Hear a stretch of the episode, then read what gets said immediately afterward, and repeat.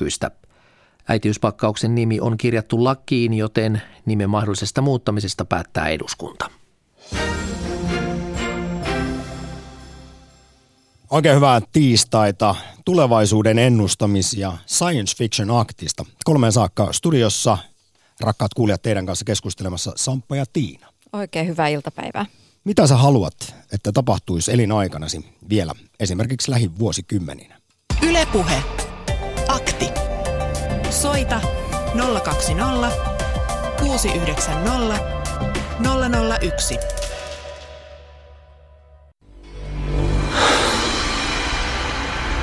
I know Kung Fu.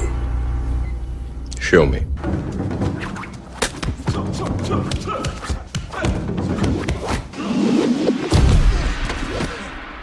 Good. Yle Puhe. Ai ai, ai ai ai ai ai. Näin sanoi hersyvästi, ihanasti. Se niin jotenkin sykähdytti Matrixissa, kun Neo eli Mr. Anderson sanoi vuonna 1999 yhtäkkiä, että I know kung fu. Pikkupoika Samppa silloin totesi, että jos jonkin asian haluan tieteisfiktiosta toteutuvan omana elinaikana, niin on tuo, että voi vaan ladata piuhan vetämällä päähän mitä tahansa tietoa ihan sekunnin sadasosissa. Oppia lentämään helikopteria tai totta kai taistelemaan kung fu meiningeissä, kuten Matrixissa Neo konsana. Mä tänään mietin pitkään, että mikä olisi semmoinen oma science fiction eh, härpäke, jonka haluaisin. Tätähän me kysytään myös esimerkiksi Twitterissä, mutta tosiaan heti lähdettiin aika villisti tieteisfiktion puolelle ihan syystä, koska science fiction on hauskaa, ainakin mun mielestä. Sä et Tiina olla oikein skifi, skifin suurkuluttaja ainakaan. Näyttääkö päälle päin siltä? No joo, myönnetään, että ei ole, mutta kyllä mä olisin sen leijulaudan silti halunnut paluu tulevaisuuteen leffasta. leffasta Se on tota jo itsellesi, olemassa. Itselleni, ja kyllähän nämä tämänhetkiset, ne sellaiset hoverboardit, millä ne lapset pistelee menemään teinit tuolla pitkin pitkin jalkakäytäviä, niin onhan se jonkinlainen leijulauta sekin. Oh, siis tää on, tästä on tulos ihan sellainen kuin palutulevaisuuteen leffasarjassa, niin tämmöinen leijulauta on jo kehitteillä ja prototyyppejä käsittääkseni hyvinkin pitkälle saatu aikaiseksi. Itse asiassa nyt kun nostit esiin kyseisen leffasarjan, niin mm, siinähän jo 80-luvulla siis tarjottiin tosiaan leijulautoja, itseään sitovia kenkiä tai siis kengän nauhoja – ja monenlaisia älyvaatteita. Ja sieltä aika moni on siis toteutunut tässä. Niin ainakin jollain tavalla, jollain. ei ehkä yksi, ihan yksi yhteen, mutta jollain tavalla. Ja, to, ja ei unohdeta sitä, että paluutulevaisuuteen kakkosessa Biff Tannen, hän oli jo yhdenlainen johtaja Kaliforniassa ja tuota, kukas hyvin Biff Tannenmäinen presidenttihän Jenkeillä nyt on. Mm, näinpä, näinpä. Mutta jos elokuvamaailmasta jo, jonkinnäköinen keksio, in, keksintö, innovaatio pitäisi nostaa, niin sen verran vanha täti on, että, että mulle sopisi hyvin tällainen lentävä luuta, niin kuin Harry Potter-elokuvissa. Ja huis, huispaamaan voisi lähteä ihan milloin tahansa. Teit nyt pienen genrevirheen tässä, mutta menköön. Se on tietysti fantasiaa. Aivan. Ja, ja nyt puhutaan science fictionia, mutta siis... Puhuinkin elokuvamaailmasta. Juuri näin.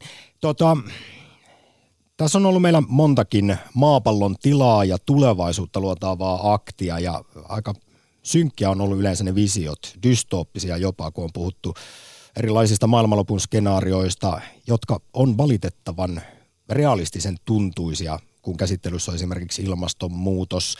Ja onhan tässä pari viikkoa sitten puhuttiin kuukausi sitten tekoälyn uhista ja mahdollisuuksista. Ja ei nyt unohdeta sitäkään, että suurimman osan tutkijoista mielestä parhaillaan eletään kuudetta suurta sukupuuttoaaltoa. Viides 65 miljoonaa vuotta sitten tuhosi dinosaurukset ja 75 prosenttia kaikista eliöistä. Ja nyt kai selkärankaisista on käsittääkseni 40 vuodessa tuhoutunut jo melkein puolet. Mut, Hyvin päästiin taas tähän, että millaisia uhkia näet tulevaisuudessa, pelottaako? No, mutta käydään nyt, kun käy heti alkuun nämä dystopiat läpi, niin nyt päästään sitten niihin ihaniin pohdintoihin. Siis tänään tiistaisessa tulevaisuuden ennustamis- ja tietynlaisessa science fiction aktissa kysytään siis, että mitä sä haluaisit, rakas kuulija, toivoisit näkeväsi tapahtuvan? Ja kyllä sit voi, jos näkee vain uhkokuvia, niin voi kertoa, että mitä uskoo omassa, omana elinaikana vielä tapahtuvan, minkälaiset on ne heikot ja vahvat signaalit ilmassa tällä hetkellä. Mutta sitten, kun tässä nyt lähdettiin science fiction kärjellä eteenpäin, niin pääkysymys on se ehdottomasti, että millaisia keksintöjä odotet toivot? Esimerkiksi tieteisfiktiosta tuttuja juttuja, jotka ihan siinä omassa arjessa helpottaisi elämää, koska kuten tiedetään, tekniikka kehittyy aivan valtavaa vauhtia ja niin kuin tuossa jo mainittiin, aika moni sellainen, joka on ollut ennen täyttä science fictionia, on jo todellisuutta. Mm. Me kysytään Twitterissä, minkä äh, Skifissä esitellyn keksinnön haluaisit toteutua. Vaihtoehdot ovat valomiekka, lentävä auto, teleportti ja Androidin apulainen. Äh, ja tuota, teleportti tällä hetkellä Ja 71 prossaa. Niin, se on täysin ylivoimassa johdossa. Star Trekistä tuttu teleporttauslaite. Sieltä tuolla jo joku kysyy, että miksi vaihtoehtona on edes lentävä auto, jos olisi mahdollisuus teleporttaukseen. Mutta tässä on se yksi huomio. Teleporttauksessa ihminen hän kuolee ja hänet kopioidaan toiseen paikkaan. Eli tämä on vähän tämmöinen periaatteellinen kysymys. Olisitko mm. valmis teleporttautumaan? Jyri, niin, Jyri Järvinen kommentoi meille, että huonot on valikoimat. Valomiekkailijän voi ampua, lentävä auto saastuttaa ja onhan helikopterit. Teleportteri tappaa käyttäjänsä ja jättää jälkeen kopion. Androidin apulainen ei ole apulainen, vaan oikeasti herra. Otetaan Androidi. Onpa juttukaveria, se voi keksiä nuo kaikki muut. Jyri on nyt tässä, ei ole miettinyt loppuun asti, koska siis jos toteutuu tämä alussa mainitsemani, mainitsemani Matrix-todellisuus, että me voidaan ruveta lataamaan aivoihimme tietoja, niin totta kai Jedi-skillsit ja sen jälkeen vasta se hyvin vaarallinen, varsinkin keittiössä voisin kuvitella, niin valomiekka käyttöön esimerkiksi. Joo, kuten saatatte kuulla, niin – minä olen jokseenkin innossani siksi siitä, että pääsemme puhumaan science fictionista, mutta heti nyt kun tässä tätä Matrixia hehkutin ja se saattaa kuulostaa vielä aivan far out hommalta, niin esimerkiksi tekoälyä tutkiva tohtori Bruce Katz Illinoisin yliopistosta on sanonut, että tämä tulee olemaan todellisuutta ihan, ihan jossain vaiheessa, että implanttien avulla me voidaan vastaanottaa latauksia, jos vaikka sitten haluaa oppia lentämään helikopteria kolmessa sekunnissa, niin ei muuta kuin kyseinen software vaan päähän piuhoja pitkin ja se on siinä. Eli ihmisaivojen rajoituksetkin on kohta ylitetty. Niin. Miltä tulevaisuus näyttää? Meillä voi laittaa myös viestiä numeroon 0401638586 WhatsAppissa ja soittaakin voi. Ylepuhe. Akti. Soita 020 690 001. Ari Moro, Päivää, päivää. minkälaisen tulevaisuuden näet? No, tänään ainakin koneet sais viedä mun työt. No siihen ei kuulemma mene, kun äh, ainakaan Oxfordin ja MITin tutkijoiden mukaan 10-15 vuotta, kun 50 prosenttia työtehtävistä korvautuu tekoälyllä, robotiikalla ja automaatiolla. 10-15 minuuttia menee, kun palaa hermo. Että sais, sais käydä vähän äkkiämpää tää koneiden vallankumous. Okei, sulle ei tämä vauhti riitä, joka nyt on ollut aivan hemmetin huimaa, kun mietitään, että tuossa parista tuhatta vuotta syötiin luolissa ja savannilla rupia polvista ja nyt on yhtäkkiä lennetty kuuhun. Sekin olisi hyvä vaihtoehto savannilla syödä kolmekymppiseksi eläisi ja ei tarvitsisi kitkutella yhtään kauempaa. Mikään ei Ari estä irtaamasta oravan pyörästä ja lähtemällä le- leijonan syötiksi. No rouva saattaa sanoa toisen, toi, toisin tähän asiaan, mutta eipä vaivuta synkkyyttä. Kyllä joo, koneet saa ensin viedä työt ja sitten ladataan, ladataan tota, tietoisuus johonkin kivaa pikku luotaimeen ja ammutaan se avaruuteen ja sitten katellaan sieltä, sieltä ohilipuvia galakseja, niin eikö se olisi ihan hauskaa? Ehdottomasti. Se voisi olla se niin sanottu viimeinen matka, joka olisi sitten loputon. Niin, niin, vaikka. Eli ota kopioita itsestä ja laita muualle ja sitten jaa sitä tietoisuutta ja, ja toimi sitten näin, näin tuota monessa paikkaa. Tuota, joo, tämä on erittäin hyvä vaihtoehto, mutta kuinka realistiselta se vaikuttaa? Siis edelleen mä nyt korostan, vaikka tässä nyt lähdettiin aika villisti eteenpäin het kärkeen aktissa, niin toisaalta tosi moni asia, mikä vaikutti vielä muutama vuosikymmen sitten aivan täysin päättömältä tieteisfiktiolta, niin se on toteutunut. Niin mitä uskot, että voisit vielä omana elinaikana nähdä ja kokea? Mm, niin, toi on tietysti, no kuolemattomuutta tietysti. Vaikka äsken just olin valmis luopumaan elämästä, mutta, tota, mutta, mutta ei, ei se kuolemattomuuskaan. Se saattaa psykologian kannalta olla hiukan rankkaa. Että. Mitäs tässä nyt olisi nähtävää? Jos maailmanrauha ja ilmastonmuutoksen pysäytys, niin se, se voisi olla ihan kiva. No niin. Sehän tuli kuin jalolta missiltä konsanaan tuo vastaus. Eikä ollenkaan huono vastaus. Pyörähdäänkö vielä? Ei tarvitse tällä kertaa, Ari. Sulla oli hienot pyörittelyt jo ensimmäinen, ensimmäisessä soitossa tulevaisuuden ennustamis- ja science fiction aktissa. Kiitos oikein paljon. Kiitos teille. Ylepuhe Akti. Lähetä WhatsApp-viesti studioon 040 163 85 86. Sitra on julkaissut tällaiset megatrendikortit, joissa, joissa on koottu erilaisia tulevaisuuden trend, trendejä tällaisen korttimuotoja. Mä oon poiminut täältä muutamia työn murroksesta. Esimerkiksi sanotaan, että ö, robotisaatio, digitalisoituminen ja globalisaatio muuttaa todellakin tuotannon rakeita, rakenteita niin, että tuotannon ja ihmisvoiman linkki on yhä haastavampi. Ja tämä tuo eteen sen haasteen, että miten yhteiskunnat tulee järjestämään uudelleen ihmisten osallisuuden yhteiskuntaan, kun palkkatyö vähenee merkittävästi. Se on todella iso kysymys myös läntisille, siis nimenomaan läntisille yhteiskunnille. Ja kyllähän Työn tässä murros. nyt, joo, siis, ja on sanottu, että me elämme siis isoimman murroksen kynnyksellä, mitä ehkä koskaan. Tietysti aikanaan oli maatalouden keksiminen, sitten teollinen vallankumous ja nyt kaikki, mitä esimerkiksi tekoäly ynnä muu tuo mukanaan. Siis Muun muassa tulevaisuustutkija ja eduskunnan tulevaisuusvaliokunnan valiokuntaneuvos Olli Hietanen on todennut, häntä voidaan siteerata useammankin kerran, koska aika mielenkiintoisia pointteja, visioita hän esiin nostaa, mutta Hietanen on todennut, että ihmiskunta on julkaissut tähän mennessä noin 50 miljoonaa tieteellistä artikkelia, puolet niistä viimeisen 20 vuoden aikana. Jos tämä trendi jatkuu, niin seuraavan parinkymmenen vuoden kuluessa julkaistaan yhtä paljon tiedettä kuin tähän mennessä yhteensä. Ja Tämä tieteen, tutkimuksen ja kehittämisen määrä tulee muuttamaan kaiken, mitä me tiedämme ja teemme. Yle Puhe. Make Oulusta, moro. Joo, Make täällä, terve. Sulla on ajatuksia keinoälystä. Kuuluuko? Kuuluu. Joo.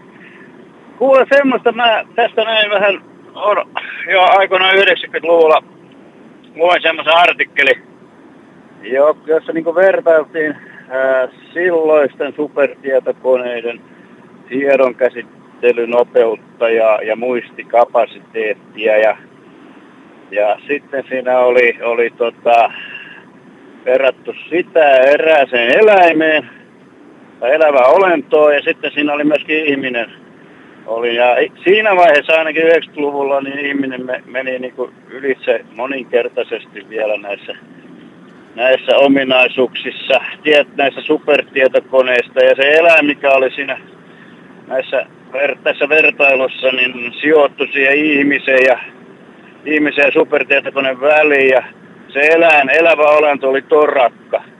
Hmm. aivokapasiteetiltaan. Ja mä nyt tässä googlasin vajaa vuosi sitten, mit, mitähän se nyt se tilanne on, kun 90-luvulla oli näin, niin niin, kyllä siellä vielä edelleenkin todettiin, että edelleenkin tuo rakan aivot hakkaa nykyisetkin supertietokoneet mennen tullen, että, että tota, tässä kun puhuit siitä, että panna johto tuohon aivoihin, siellä on joku uspiliitin ja sitten Tietsikalta imuroidaan joku helikopterin lentokurssi, niin mä luulen, että tämä on vielä aika kaukana. No eikä että, ole. Ei saa ei, olla. mutta kuuntele, en mä perustele se perustuu siihen, että tämä meidän korvien välissä oleva tietsikka, niin sen ohjelmointi on tapahtunut vähintään 500 000 vuoden aikana. Ja sitä ei ohjelmoida, sitä ei niin sitä voi ohittaa tätä evoluutiota. Kuk, mitä me tiedetään aivoista? Ei mitään vielä. No, Mutta sitä voi kysyä näitä se... aivo, aivoihmisiltä tarkemmin. No sä olet Make siinä ihan oikeassa. Kyllähän esimerkiksi tieteelle tietoisuuden syntyminen ja olemus on vielä jonkinmoinen mysteeri. Mutta sitten taas tuossa esimerkiksi kuukausi sitten, kun tehtiin tekoälystä tätä aktilähetystä, niin meillä oli haastattelussa Moralities of Intelligent Machines tutkimusryhmän johtaja sosiaalipsykologi Mikael Laakasuo, ja Joo.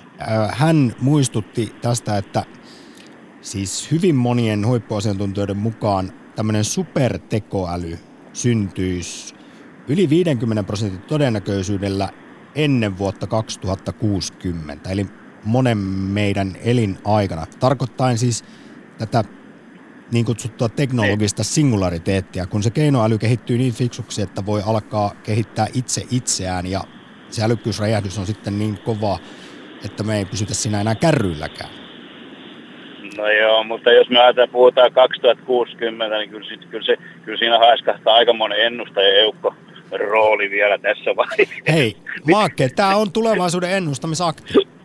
No joo, Nimensä se on hyvä. Hei, se mä vielä, jos lyhyesti haluan, että mitä, mihin mä uskon tässä jutussa, niin on tämä robotisaatio. Siis se tulee olemaan esimerkiksi meille länsimaissa ja Euroopassa, kun eihän me pystytä kil- kilpailemaan halpatyövoiman maiden kanssa ja siellä on satoja miljoonia ihmisiä tekemässä halvalla. Niin me robotisaatio tulee olemaan se, millä me pystytään kilpailemaan niin kuin tuotannossa näiden, näiden tota, halpatyömaiden kanssa. Koska tota, robottihan tekee se, äh, se tekee 24, 7, 3, 6, 5, eikä, eikä niiden kanssa tarvitse tehdä, käydä mitään työehto, työehtosopimusneuvotteluja, eikä kikyjä eikä muita. Miten sitten käy sille tavalliselle duunarille? Miltä se tulevaisuus sun Ää, mielestä Tavallisen duunarin rooli tulee olemaan, koska roboteilla ei ka- kannata kaikkea teettää läheskään. On paljon semmoisia vaihtelevia yksilösuoritteita. Robotithan tekee massaa ja sitä vakiojuttua.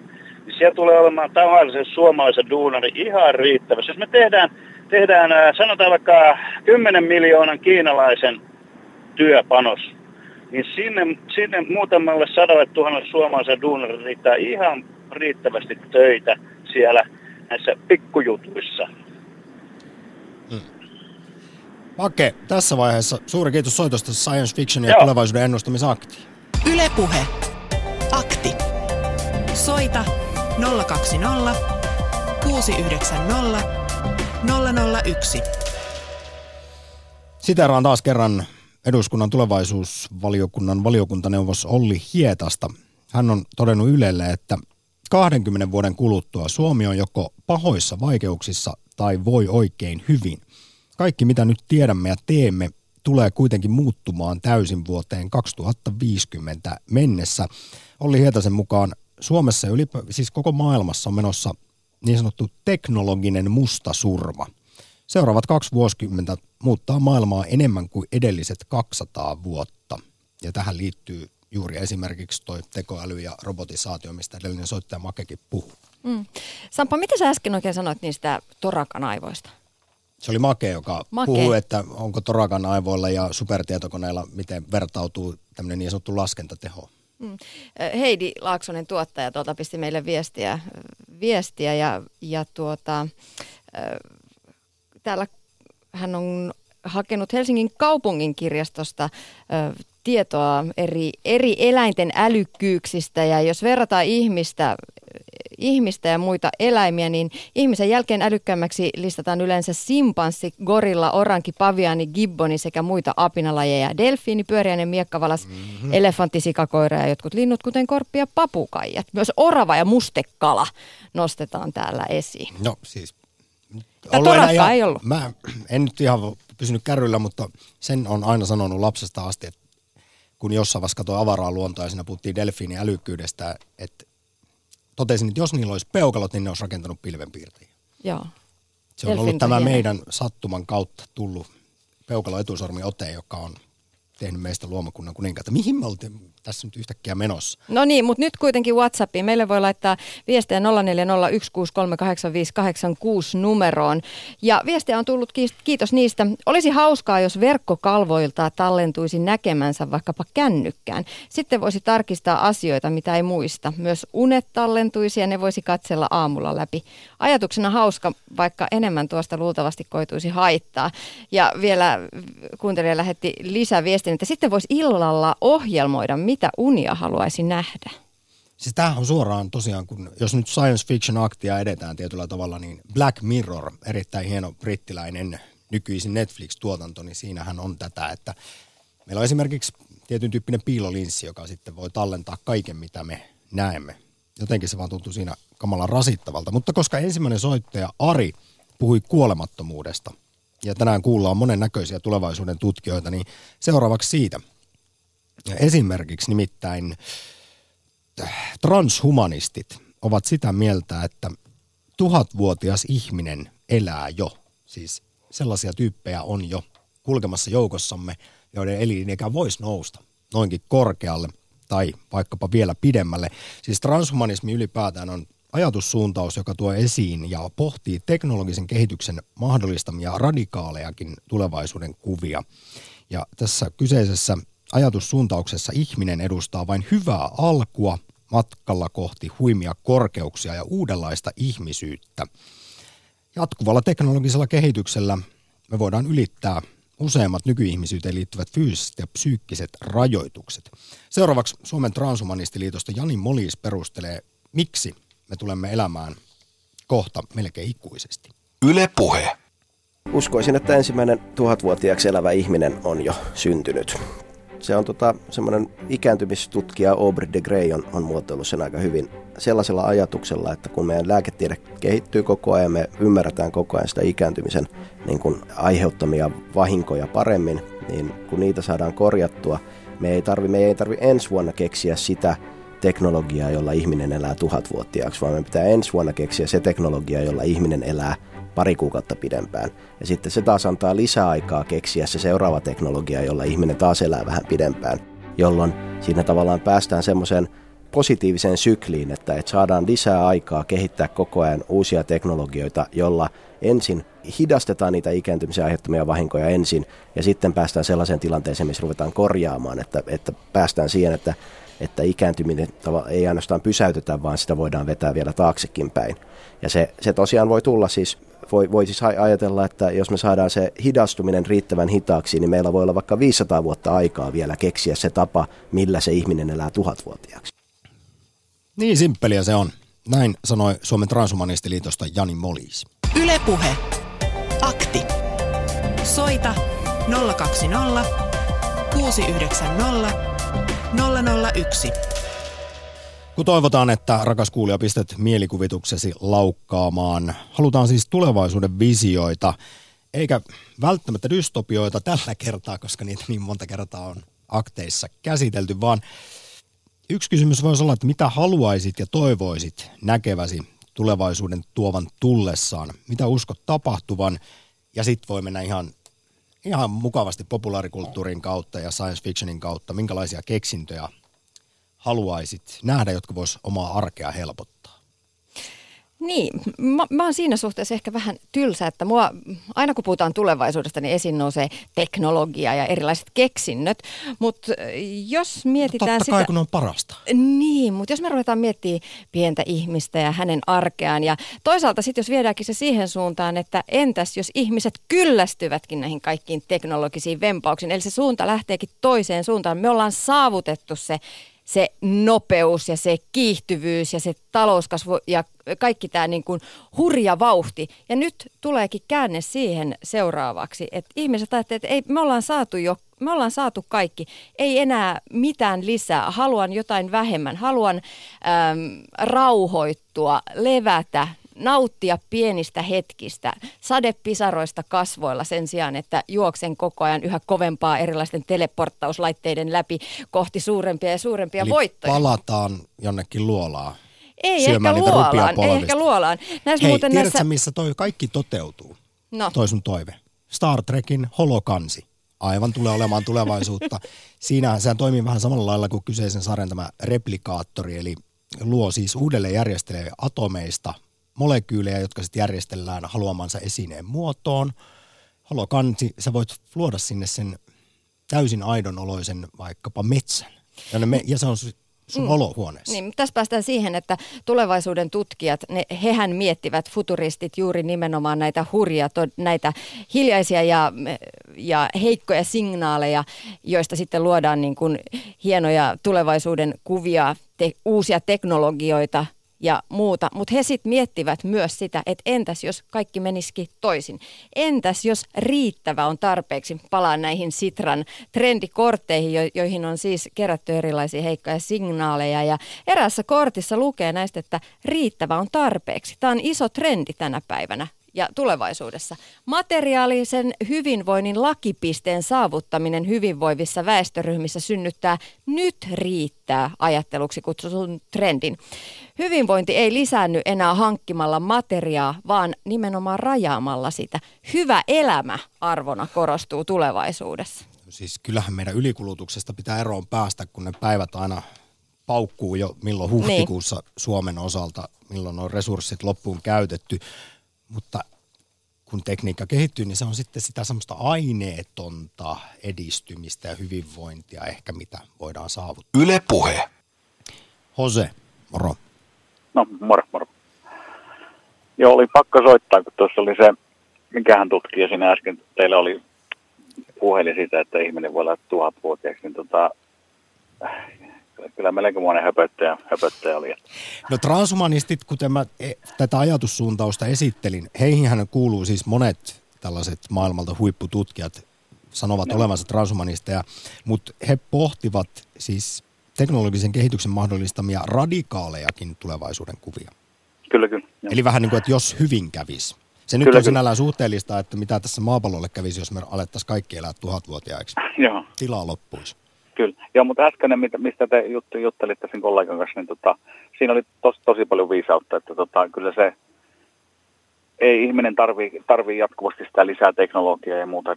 Pikemminkin aika pitkälle sitä, että tasapaino, tasapaino vaan ja se, että kun siihen keskittyy, keskittyy ihan pikkulapsista ja opetetaan ihmisiä siihen, että, että talous on se, semmoisessa kunnossa, että kestää vaikka vuoden, kahden vuoden sapaatit ja vehkeet, niin se on se kovin juttu, mitä, mitä, mistä, mistä, mistä mä niin ajattelen, että mistä se onni voisi tulla. Että, että saa lähteä ja, tota, ja sitten yleensä nämä työmarkkinasysteemit järjestää sillä tavalla, että muutama, muutaman joku 4-5 tunnin työllä, työllä ihminen pystyy elättämään ihan täysin itsensä ja silloin se on työllistävä vaikutusta myöskin. Eli monella tapaa tätä downshiftausta. Muistatko sä muuten, Jose, no. olitko osallinen 90-luvulla, kun Suomessa kokeiltiin tätä 6 plus 6 systeemi, eli kuuden tunnin työpäiviä, kahdeksan tunnin palkalla. Ja... En, en ollut mukana, mutta sanotaan se, että tota,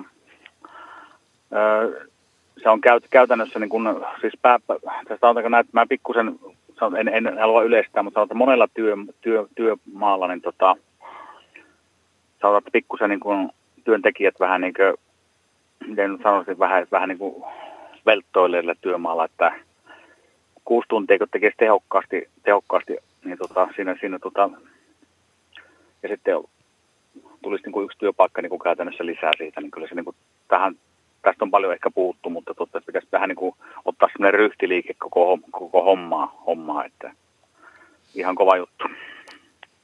Ky- ihan viisaita ajatuksia. Jose, tässä vaiheessa, no ennen kuin sanon kokonaan lopullisesti kiitos, niin kysyn vielä, kun tässä science fictionia on kuljetettu rinnalla, niin hmm. onko itselle millä lailla tuttu genre? Löytyisikö sieltä jotain omaa suosikkia, mitä haluaisit nähdä toteutuvaksi? Mm, en, en oikein. Mä oon todella, todella niin kuin sillä tavalla, en, en ole sillä oikeastaan kiinnostunut. Täällä, täällä kyllä on ihan riittävästi kaiken, kaiken näköisiä vermeitä jo, mitä ihminen tarvitsee. Etkö sä valomiekkaa haluaisi? Ei, ei todellakaan. on se vähän vaarallinen. Ylepuhe Akti. Lähetä WhatsApp-viesti studioon 040 163 85 86. Kiitoksia Hoselle soitosta tulevaisuuden ennustamisia Science Fiction Aktiin. Lisää soittoja otetaan vastaan numerossa 020690001, kun kysytään, mitä haluaisit nähdä tulevaisuudessa tapahtuvan kenties jonkun science fictionista tutun utopian. Tuha, tuhatvuotinen elinikä on herättänyt keskustelua WhatsAppissa. Meidän numerommehan on 0401638586, siis nimenomaan täällä WhatsAppin puolella tämä numero. Mitä helkuttia, en halua elää tuhatvuotiaaksi. Ja toinen viestittäjä kirjoittaa, että on hullua ajatella, että kukaan haluaisi elää tuhat vuotta. Ja sitten hän kommentoi myös, että delfiinit eivät luultavasti rakentaisi mitään pilve, pilvenpiirtejä, he ovat viisaampia. Ja ihmisen kuuluisi teknologialla ensin hoitaa planeetta, eikä miettiä, miten ylikansoittaa planeettaa. Näin kirjoittaa meille Aapo. Se on kyllä täy, täysin totta. Ja myös lähetysikkunassa käy keskustelu kiivaana. Yle.fi kautta puhe on, on osoite tähän keskusteluun. Nimimerkki Kuski kirjoittaa, että Skifit turhan usein keskittyy avaruusmatkailuun vaikka ihmisen fysiikka ei kestä olosuhteita avaruudessa. Meillä olisi nyt jo keinot ratkoa ilmasto ynnä muut sellaiset ongelmat täällä, mutta panokset menevät aseisiin, sotiin ja mammonaan. Ydinongelma taitaa olla se, että miten saataisiin väki järkiinsä. Jälleen kerran nostan esiin oman lapsuuden suosikkini Star Trek ja sen Gene Roddenberrymäisen maailmankuvan, jossa koko planeetta on yhdistynyt tai itse asiassa sadatkin planeetat tämmöiseksi yhteiseksi, yhteiseksi rauhaa rakastavaksi kollektiiviksi, jossa mm. ei enää edes rahaa tunneta ja kaikki puhaltaa yhteen hielleen tieteen ja teknologian ja humanismin nimissä. Mutta nyt palataan vielä tähän ihmisen elinikään. Siis 40 maan kartoitus, joka on tehty tässä ihan muutamia vuosia sitten, niin mm, viittaa siihen, että maksimielinikä ei enää pitene. Ihminen voi elää enimmillään noin 120-vuotiaaksi. Näin, näin sanoo tiede tänä päivänä. No, ja tutkijat arvelevat, jutun, että iän myötä kertyvät vahingot, esimerkiksi mutaatiot soluissa, asettaa lopullisesti rajat eliniälle. Ja minä sanon vielä tähän näin tähän elinikäkeskusteluun, että menee ainakin joitain vuosia, että, että tiettyjä sairauksia saadaan, saadaan, saadaan tuota, hoidettua. Mä toivoisin, että esimerkiksi jokin Alzheimeriin tulisi ensin, ensin keksittyä se hoito, kun, kun tuota, konstit tuhatvuotiseen elämään. No se on ihan näin eihän sitä nyt olisi hauska elää vaikka 990 vuotta sitten jo, jos de- ei ollenkaan, niin, jos ei yhtään tietäisi, että missä on. Mutta edelleen muutosta on tulossa siis moneltakin suunnalta, vaikka lääketieteessä nanoteknologia on yksi, mutta sitten jälleen kerran siteeraan tulevaisuustutkija ja eduskunnan tulevaisuusvaliokunnan valiokuntaneuvosta Olli Hietasta, joka kertoo, että me ollaan nyt siirtymässä siis äh, ensin siis oltiin kivikaudella, sitten rautakaudella, pronssikaudella – tai tällaisia kausia on ollut, mutta nyt biokauteen. Ja hän kertoo, että kaikki se, mikä voidaan valmistaa bioraaka-aineista, tulevaisuudessa myös valmistetaan niistä. Siis sitten tällainen synteettinen biologia voisi mahdollistaa meille esimerkiksi varaosia, siis kroppaan, mm. vaikka ja mitä siis itsevalaisevista kasveista yhteyttäviin seiniin. Jos sellaisia kroppaan tarvii, mutta esimerkiksi teko ö, nivel johonkin lonkkaan tai polviin niin sehän olisi varmastikin paljon parempi raaka-aine tai materiaali, jos olisi jos kantasoluista kasvatettu jo, jonkinnäköisissä olosuhteissa kuin ihan täysin, täysin keinotekoinen. Kyllä, siis Olli Hietanen mainitsee näinkin, että esineiden 3D-tulostaminen yhdistää digitalisaation ja biokauden tulevaisuuskuvat toisiinsa. Tällainen 3D-tulostin tulevaisuudessa, nyt, nythän se on vielä kaukana tällainen visio, mutta voi, sillä voisi printata sitten rikki menneitä elimiä esimerkiksi. Ja no, ainakin italialainen eräs tutkimusryhmä on luvannut tulostaa kymmenen vuoden kuluessa silmän, jossa on internet valmiina. Haluaisitko no, itselle no, sellaisen aivan, silmän? Ehdot. Mulla on nytkin piilarit ja harmittaa, että se mun älypuhelimen näyttö ei ole tuossa piilarin vasemmassa yläkulmassa jota voisin ajatuksen vaan niin. scrollailla. Niin, et sillä tavalla kun puhutaan tulevaisuudessa, niin kyllähän tälläkin hetkellä teknologia ja ihmisyys, ihmisen kropat yhdistyy. On sydämen tahdistimia, piilolinssejä, silmälasitkin on teknologia, korva, kuulolaitteet Mehän ja niin edespäin. Kyborgeja. Melkein. Jotkut meistä. Toiset ovat luomuja. Paitsi siitä on taidettu sanoa niin, että kyborgius on aina jotain sellaista, joka ei ole vielä ihan tässä. Mutta jos joku sata vuotta sitten olisi katsonut meitä kaikki ne vaikkapa sydämen tahdistimineen ja kuulolaitteinemme, niin me oltaisiin vaikutettu jo tietynlaisilta kyborgeilta. Tässä vaiheessa pyydetään soittaja. Kerro, miltä näyttää tulevaisuus, mitä toivot tapahtuvaksi 020690001. Sillä aikaa, kun soitat, niin kuunnellaan toista tulevaisuustutkijaa. Itse asiassa hän kertoo olevansa tulevaisuuksien tutkija Mikko Duffa VTV, VTTltä min, mitä eri tulevaisuuksia hän näkee mahdollisiksi, utopioita ja dystopioita. Yle Puhe. No dystopioita taitaa olla, olla liikkeellä aika, aika hyvin, että, että en tiedä tarviiko niitä, niitä, niitä tässä, tässä tota toistaa, mutta ehkä just tarvitaan enemmän sitä, sitä toive, toiveikkuutta tulevaisuuksien ää, suhteen. Se, että mitä, mitä tuota tulevaisuudessa tulee tapahtumaan, niin voi ehkä vaan sanoa, että tulee olemaan ää, erilaista, koska me voidaan joko niin kuin muuttaa meidän ää, kulutustottumuksia, meidän niin, niin elämäntapaa ää, ja sitten hillitä vaikka tota ilmastonmuutosta ja, ja muita, muita asioita. Tai sitten me voidaan hetken aikaa vielä jatkaa näin ja sitten tämä niin meidän y- elinympäristö pakottaa meidät muuttamaan meidän, meidän tota, tapoja, tapoja elää. Eli muutosta on joka tapauksessa tulossa se, että kuinka, niin kuin, kuinka suurena mahdollisuutena me se nähdään tai kuinka paljon me otetaan sitten ikään kuin kiinni, niin, niin tota, on, on sitten se suuri kysymys.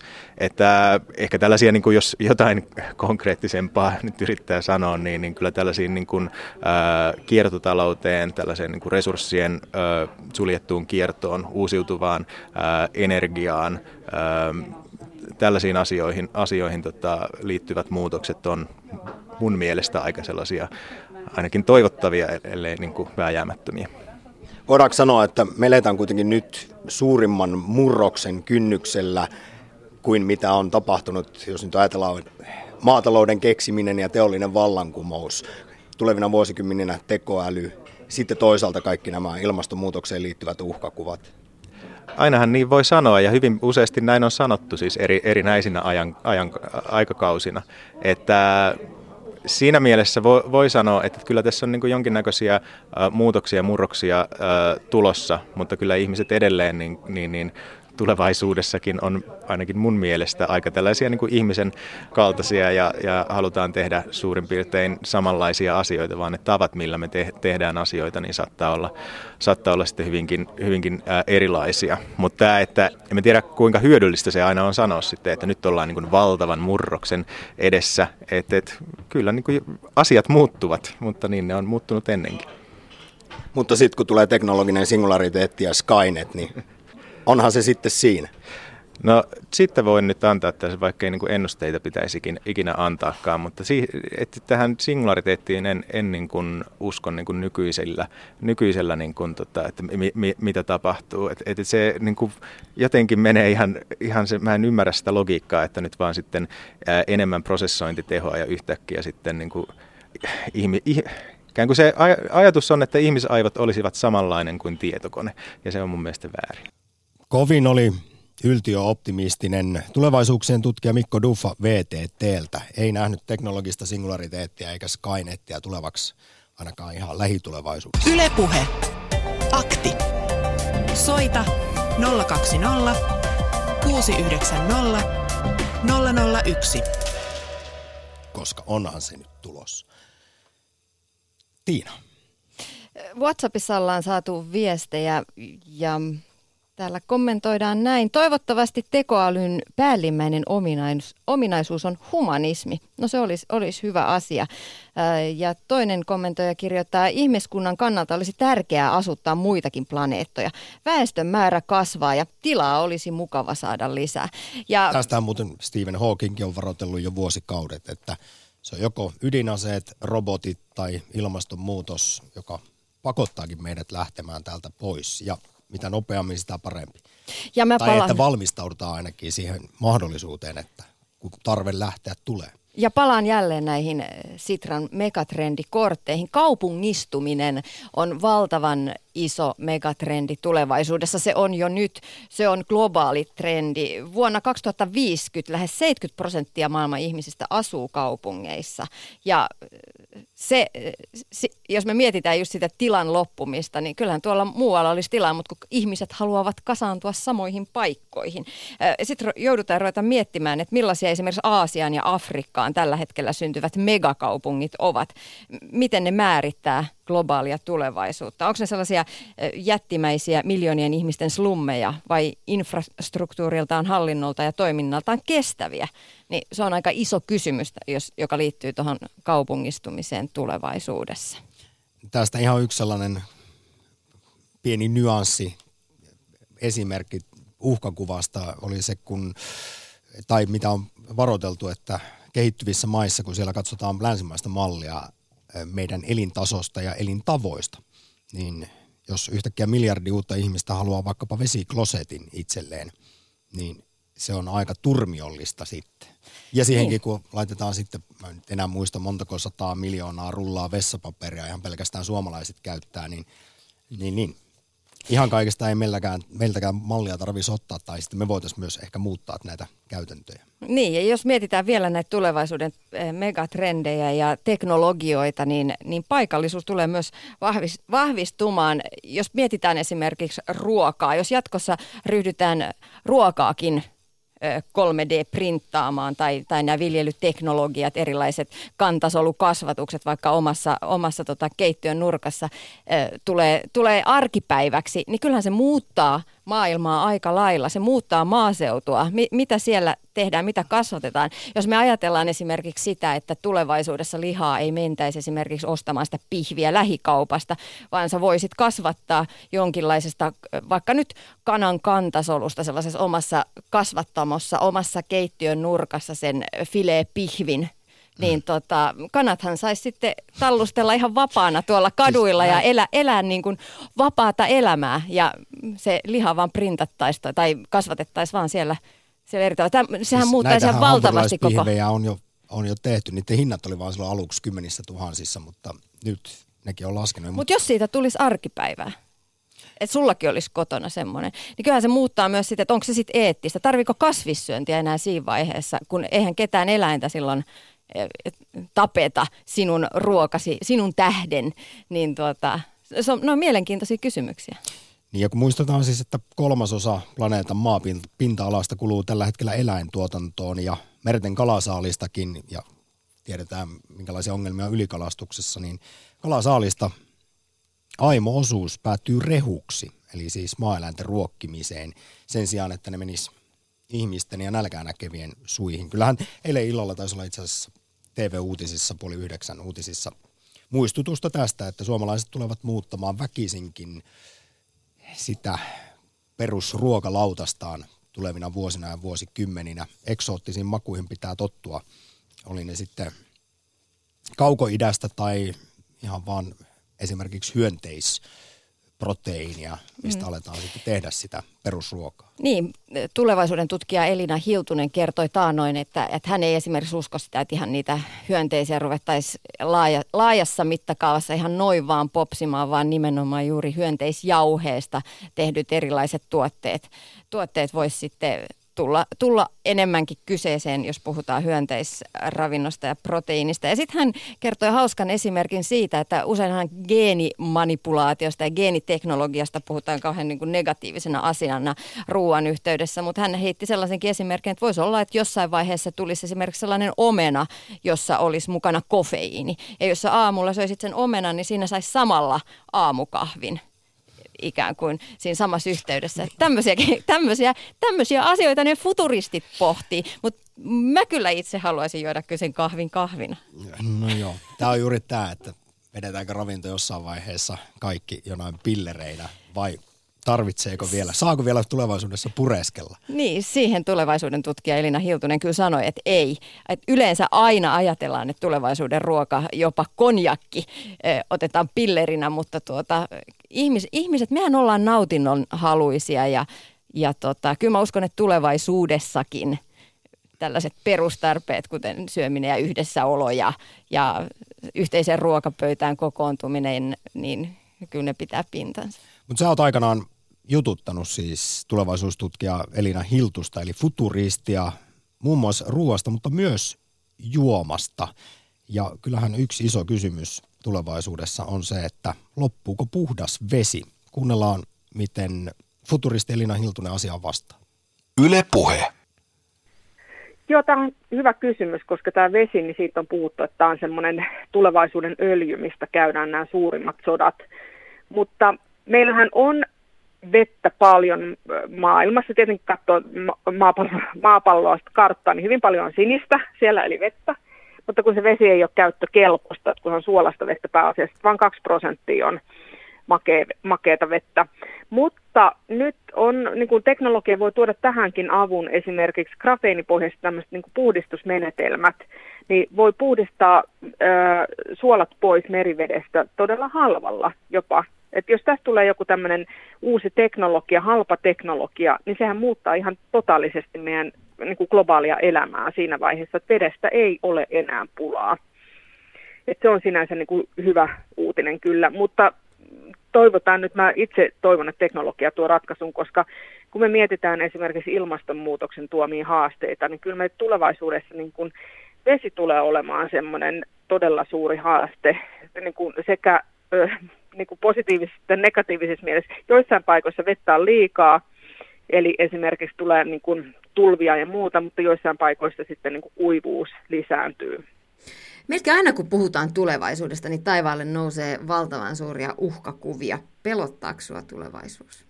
No sanotaan, että futuristina niin kun joutuu vähän varautuu sekä positiivisiin että negatiivisiin.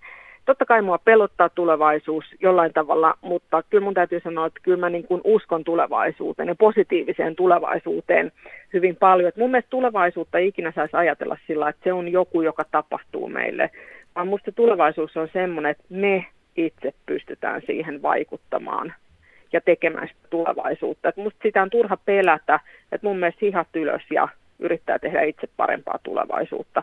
Ja nykyään meillä on siihen paljon paremmat mahdollisuudet lähteä niin kuin vaikuttamaan esimerkiksi sosiaalisen median kanavien kautta. Näin siis tulevaisuustutkija Elina Hiltunen. Ylepuhe. Akti. Soita 020 690 001.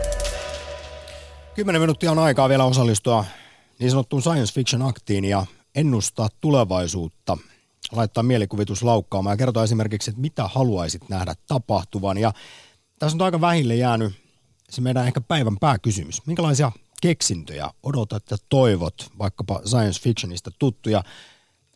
Näistä neljää on ehdotettu meidän Yle Puheen Twitter-tililläkin. Kyllä, kyllä olemme kysyneet täällä Twitterissä, että minkä skifissä esitellyn keksinnön siis haluaisit toteutuvan. Valomiekan lentävän auton teleportin vai Androidin apulaisen ja teleportti 70 pinnaa tällä hetkellä on saanut. Miksiköhän kukaan ei halua lentävää autoa? Sitä täällä meiltä kysy- kysytään. No Kahdeksan prosenttia siksi, toki on jos se teleportti on mahdollinen. Paitsi, että sehän virallisesti tappaa ihmisen, näin on ainakin sanottu, tekee siitä kopion. Mutta sitten taas toisaalta, ajan kuluessa, Tiina, tiesitkö, sinustakin kaikki atomit, ne mitä on, mistä sinä olet koostunut, niin ne on jonkin ajan kuluttua ihan täysin toisia.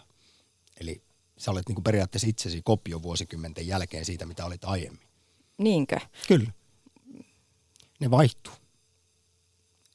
Tämä Mulla- oli mulla tietynlainen sellainen olo, faktoidi. Nyt mä rupesin epäilemään itseäni. Kyllä se noin menee. Itse asiassa kyllä se niin menee. Näin se on. Hei, mutta ehkä sitten tähän. Mä haluan nyt siteerata aivan huikeaa tyyppiä, joka on kirjoittanut parikin loistavaa teosta. Tulevaisuuden visioija, israelilainen historioitsija, kirjailija Juval Harari. Hän on herättänyt viime vuosina paljon kohua sanoessaan, että ihmislaji on tulossa tiensä päähän. Lähitulevaisuudessa Homo sapiensin paikan vie uusi ylivertainen ihmislaji Homo deus, joka on koneen ja biologisen organismin yhdistelmä. Ja Harari siis on niittänyt kirjoilla mainetta ympäri maailmaa. Hänen faneiksi ovat lukeutuneet muun muassa Bill Gates, Mark Zuckerberg ja Barack Obamakin. Ja hän, no siteerataanpa lyhyesti Hararin ajatuksia. Hänen mielestä meidän aivotoiminta on vain biokemiallinen reaktio ja biologinen algoritmi, johon pätevät samat matemaattiset lainalaisuudet kuin tietotekniikassa käytettäviin elektronisiin algometreihin. Näin ollen tietoverkot ja ihmisen aivot voidaan jossain vaiheessa yhdistää. Ja sitten tulee uusi ylivertainen Homo Deus kyborgi, tällainen geeni, bio- ja tietotekniikalla viritetty koneen ja biologisen organismin yhdistelmä. Jos mä tuossa puhuin, että sussa atomit ajan kuluessa eh, siis korvautuu toisiin, vaikka pysyt periaatteessa itse itsenäsi, niin tähän voidaan sitten tekniikalla tuoda myös vähän sitten hardwareakin uudenlaista sisään. Niin, ja nyt mä tällaisena leikki äh, futuristina sanon, että tai kehitys menee täysin toiseen suuntaan. WhatsAppissa Aapo on kommentoinut, että kaupungistuminen tulee lähtemään toiseen suuntaan siis trendinä. Internetillä voidaan saavuttaa keskittymien hyödyt, eikä, eli, eli tiedon keskittymiset. Etätyö ja pikkukylä on tulevaisuuden, tulevaisuuden trendi Aapon mukaan. Ja mä voisin nostaa vielä yhden megatrendin näistä Sitran korteista, joita on siteerannut tämän lähetyksen aikana. Täällä on tosi kiinnostavia, kiinnostavia näkökulmia. En laskenut, että kuinka monta korttia tässä nyt oli, mutta lähes sata. Muutaman on ehtinyt ottaa lähetykseen. Ja tämä on mun mielestä ihan oikeasti todella kiinnostava, nimittäin tyttöjen ja naisten aseman vahvistuminen. Et jos me mietitään, kuinka patriarkaalisessa maailmassa tässä on nyt vuosi tuhansia eletty, jos toisenlaiset arvot, toisenlainen päättäminen valtaa alaa. Mitä se tekee, jos naiset ja tytöt ottaakin enemmän alaa. Meillä on maailmassa kuitenkin maita, joissa naisten asema tällä hetkellä on tosi, tosi heikko. Teknologiassa Suomessakin naisten osallisuus on, on vielä aika pientä. Entäs jos naiset rupeaisi tekeekin näitä päätöksiä ja keksintöjä ja niin edespäin? No maailmassa olisi paljon vähemmän sotia. Niin, keksittäisikö sitten pikkuhiljaa ratkaisuja niihin oikeisiin ongelmiin, eli sairauksiin ja niin edespäin, eikä vaan uusia aseita ja uusia autoja ja uusia eli, laitteita. Eli kun mä nyt kovasti, ootko huomannut, mä käännän tätä laivaa science fiction aktissa koko ajan kyborgien suuntaan ja replikaattoreihin, holokansiin ja, ja valomiekkoihin ja matriksiin sä yrität tuoda nyt tähän tällaista oikeasti niin kuin jonkun mielestä mukaan vähemmän skifiä ja rakentavaa, joka oikeasti muuttaisi maailmaa paremmaksi. Niin, koska mä ajat, haluaisin, että se muuttaa. Mä oon kasvatustieteilijä. No mutta tuossa Sitra ja sinä Tiina olette varmasti ihan oikeassa. Ei sitä esimerkiksi totakaan olisi listattu yhdeksi tärkeäksi kehitysvaiheeksi tulevaisuudessa tätäkin kohtaa, tasa-arvon lisääntymistä. Tässä vaiheessa jälleen kerran ääneen tulevaisuuden ennustamisaktissa tulevaisuuksien tutkija. Oli muuten ihan hauska, että Mikko Duffa VTTltä halusi tarkentaa. Hän ei ole vain yhden tulevaisuuden tutkija, koska kuulemma sellaista ei ole olemassa, vaan mahdollisuuksia on monia ja hän mielellään sitten pohdiskelee kaikkia niitä, mitä mihin suuntaan tässä voidaan olla menossa riippuen ihmisen tyhmyydestä tai viisaudesta. No, ehkä itse asiassa niihin liittyy se, että tulevaisuuden tutkijat on aina ollut enemmän tai vähemmän heikkoja ennustamaan, mitä tulee käymään. Äh, sanotaanko näin, että 60-luvulla esimerkiksi ihan varmana pidettiin sitä, että 90-luvulla ollaan jo Marsissa, autot lentää, no näin ei käynyt, mutta meillä on yhtäkkiä pienet mobiililaitteet taskussa, jossa on kaikki maailman tieto ja musiikki esimerkiksi. Ja ei sitä internetinkin, netinkään laajuutta ja vaikutusvaltaa kukaan osannut arvata. No mä kysyin tänään aamupäivällä siis Mikko Duffalta, tulevaisuuksien tutkijalta VTTltä, että kuinka hyvin tai huonosti heidän alan ihmisten asiantuntijoiden ennustukset on tässä osunut kohdilleen historian saatossa? Yle Puhe.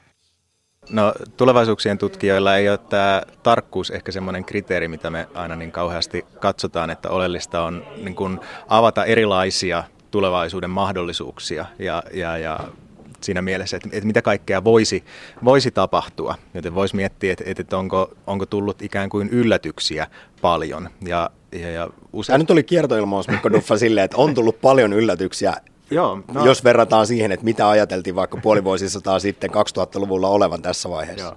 No, no suora vastaus siihen, että onko ennusteet mennyt, mennyt oikein, niin on, että no ei. Yleensä niissä on aika, aika alhainen tämä, tämä tota, onnistumisprosentti. Että me useasti ei oteta huomioon sitä, että miten joku teknologia otetaan todella niin, niin käyttöön. Että vaikka on nähty vaikka internet, tällainen niin kuin tietoverkko, niin, niin silti se, että, että kuinka niin kuin todella rajut ne vaikutukset sillä on, niin, niin ei sitä ole osattu välttämättä ot, ottaa huomioon.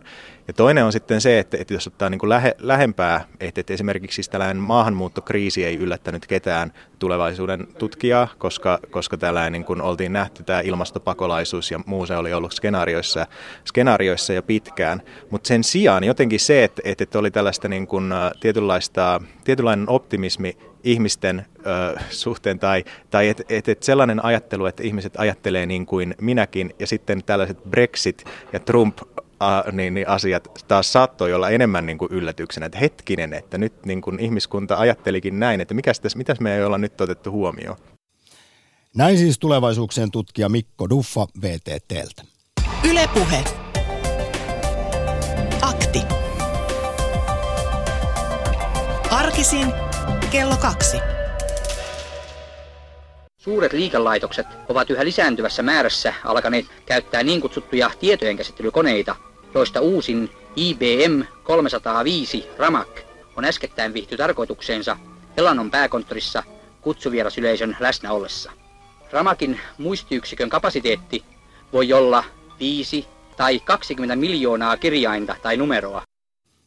Aivan huikea on ollut meininki tasan vuonna 1960, kun Elannolle tuli ensimmäinen tietokone. Semmoinen älylaite olisi hyvä, joka kaappaisi takaisin kaikki pahat sanat ja teot näille, meille on viestitetty. Eikö se olisi hyvä? Anteeksi, nyt meni ohi. Mitä kaappaisi? Kaikki pahat sanat ja teot takaisin. No, se on itse asiassa. En tiedä, onko missään science fictionissa tällaista tarjoltu, mutta se oli hienoin, optimistisin ja jotenkin mukavin, mieltä lämmittävin ehdotus tämän tulevaisuuden ennustamis science fiction aktin loppuun. Kiitos oikein paljon kaikille osallistujille. Ylepuhe. Akti. Työpaikalla runkkaava mies, niin eikö se ole todennäköisempää, että sairaspoissaoloissa näkyy positiivinen merkki sama kuin vaikka, että tulisi pyörällä töihin tai tällaista Mä ajattelin, että päivittäin oot töissä, että tipsi kun ei pääse vetämään käteen. Ja sitten kyllä se rupeaa patoutumaan sun päässä semmoinen joku möykys, mikä on sitten joku vaikeasti määriteltävä selkävaiva, mikä sitten on joka toinen viikko pari päivää pois. Matka ei ole tärkeä, vaan se päämäärä. Ihan sama, että päätyykö sinne niin kuin seksuaalisen nautinnon huipentumaan niin oman käden oikeudella vai sitten työkaverin kanssa. Että se nyt on varmaan kaikkien päättäessä itse, mutta kunhan laukeat työpäivän aikana. Ylepuhe. Akti.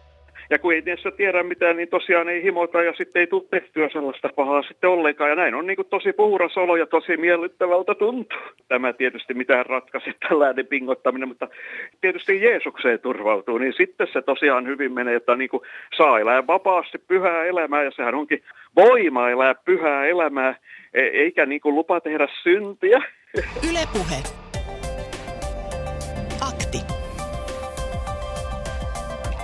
Arkisin